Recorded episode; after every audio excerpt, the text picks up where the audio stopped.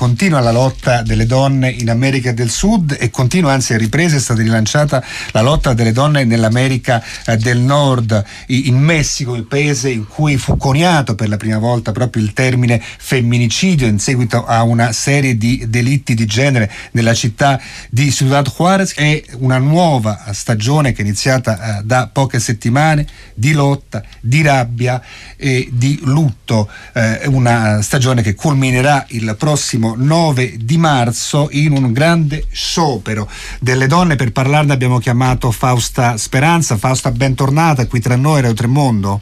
Grazie, un saluto a tutti i nostri ascoltatori. Fausta Speranza è una giornalista della redazione esteri dell'Osservatore Romano, è una grande esperta di Messico e ricordo il suo libro Messico in bilico, viaggio da vertigine nel paese dei paradossi, edizione infinito 2018, l'abbiamo presentato anche qui a Radio Tremondo. Fausta Speranza, iniziamo dagli ultimi devastanti fatti eh, di cronaca. In Messico sono due casi che hanno riportato le donne in piazza, se non sbaglio, quello di una bambina e quello di una donna donna, Fausta. Esatto, sì, sì, una bambina eh, che è stata presa da una donna fuori scuola, quindi purtroppo la, la, mm, i dirigenti scolastici, le maestre l'hanno affidata a questa donna, la mamma era in ritardo e, e questa donna l'ha portata via, poi eh, ovviamente non è detto che sia stata lei, c'è, c'è tutto un traffico, no? E due settimane prima era sparita sì la giovane Ingrid Escamiglia, anche lei non una bambina ma una, una, una ragazza, aveva scatenato questa ondata di proteste. Eh, vorrei dire che lo sciopero nazionale sì il 9 marzo, ma il giorno prima eh, ci sarà in Messico la marcia Io voglio 8 de marzo, anche lì vedremo eh, probabilmente scendere in piazza eh, tanta gente e sarà importante vederlo perché a questo punto eh, l'ondata eh, contraria deve essere veramente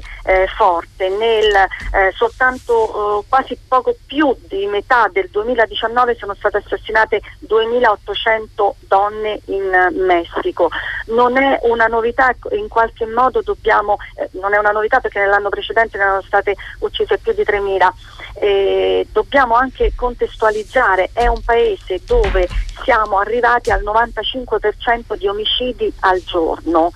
E quando facevi riferimento grazie al, al, al libro Messico il Bitico è uscito nel 2018 eravamo a 70 omicidi al giorno quindi eh, purtroppo eh, cresce in maniera esponenziale eh, hai citato giustamente Ciudad Juarez che è la, la, città al nord di confine dove eh, la situazione delle donne è scoppiata eh, prima, quindi già da anni eh, se ne parla. Perché? Perché le donne sempre protagoniste anche lì di sfruttamento, le maquilladoras sono le donne per 4 dollari al giorno eh, nelle fabbriche eh, soprattutto diciamo, al confine. Eh, questo tanto per dire le varie situazioni che le donne vivono. A ecco, Fausta Speranza, che tipo, 97% di impunità. Che tipo di rivendicazioni hanno portato le donne in piazza che, che sono scese per strada a, a, manifestare dopo questo duplice e efferato uh, femminicidio? Qual è il contesto politico? Quale tipo di, quale tipo di richieste vengono fatte? Te lo chiedo perché uh, leggo e vedo negli slogan, uh, nel, nei manifesti, anche nelle scritte su muri, in tanti reportage fotografici, che nel mirino in questo momento c'è anche il presidente Andres Manuel López Obrador, meglio noto come AMLO. Perché? Che cosa gli chiedono? Che cosa non sta facendo il presidente? Allora, Presidente eletto il primo luglio del 2018, è entrato in carica primo dicembre 2018, quindi poco più di un anno, però il punto è che uh, um, in lui erano state riposte grandissima speranza di cambiamento uh, nel Paese, lo stesso uh, movimento Morena ha come sigla praticamente proprio la, la promessa di, di cambiamento. E quindi forse dopo un anno, visto che i dati eh, parlano eh, tutt'altro di, eh, di, di, cambiamenti, quindi la gente comincia ad avere, come dire, eh, purtroppo queste ondate, eh, Obrador è un personaggio particolare perché non lo possiamo collocare a destra, non lo possiamo collocare a sinistra, è stato, diciamolo, sindaco di Città del Messico in passato, quindi non è eh, come dire il politico ehm, eh, populista che,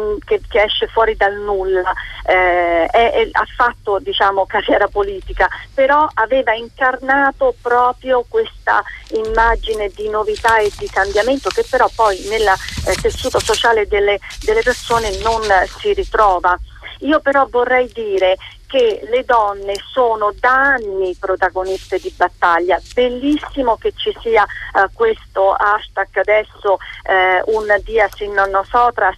eh, e che ci siano altre manifestazioni, ma le donne sono protagoniste di denunce anche davvero veramente coraggiosissime in un paese che eh,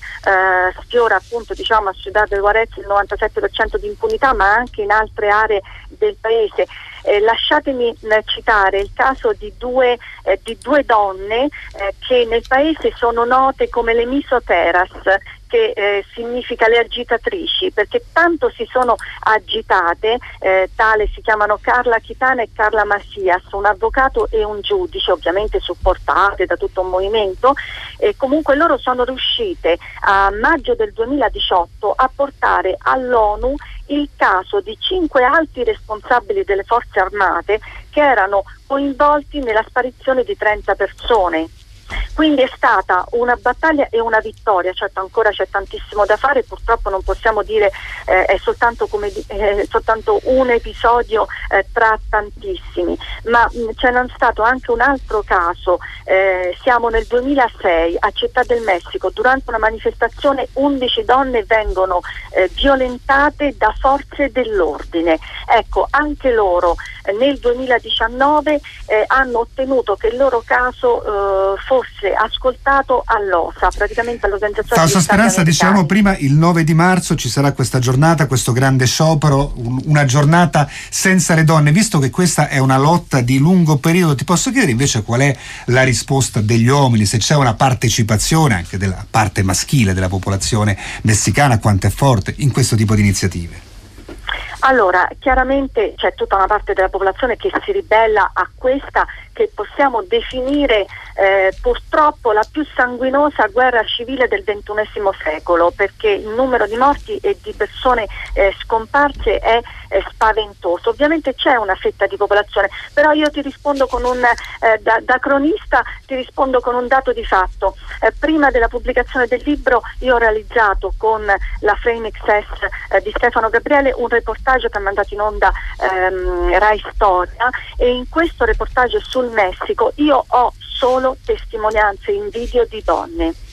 Nessun uomo, tranne un ragazzo giovane, ha accettato di metterci la faccia eh, per parlare di, di, di, violenza. E ci possiamo e aspettare qualche, qualche, uomo che sopererà per, non parlo di violenza in generale, ma sul tema della violenza sulle donne nella giornata del 9 o non sono previsti per il momento o non si sono allora, dichiarati? Allora, no, eh, diciamo intanto che l'arcivescovo di Monterrey, presidente della conferenza episcopale messicana, Monsignor Rogelio Cabrera Lopez, ha fatto sapere di sostenere e la marcia e lo sciopero e ha chiesto partecipazione e la stessa cosa ha fatto l'arcivescovo di Guadalajara, il cardinale José Francisco Robles Ortega. Sono due uomini, diciamo così, certo sono esponenti della Chiesa, eh, sono due uomini, speriamo che anche la loro voce contribuisca a smuovere anche tante eh, persone eh, e, anche, e non soltanto eh, donne. Certo parliamo di un paese dove denunciare è eh, difficilissimo,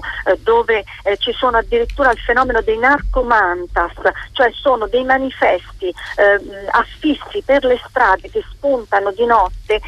dove si, le, le persone che in prima linea lottano contro il narcotraffico, contro il traffico di armi, perché poi sono questi i drammi che stanno dietro a fenomeni sociali come quello del femminicidio, che chiaramente eh, certo è una realtà che che, che, abita dappertutto, ma laddove c'è un, una situazione di impunità e di violenza tale prolifera ovviamente. Grazie, grazie a vera Fausta Speranza, giornalista della redazione esteri dell'Osservatore Romano che ci ha parlato della uh, crisi dei femminicidi che continua in Messico, dello sciopero delle donne che si svolgerà il 9 di marzo e si chiude così oggi la puntata di Radio Tremondi. Ricordo che tutte le nostre trasmissioni possono essere ascoltate sul sito di Radio 3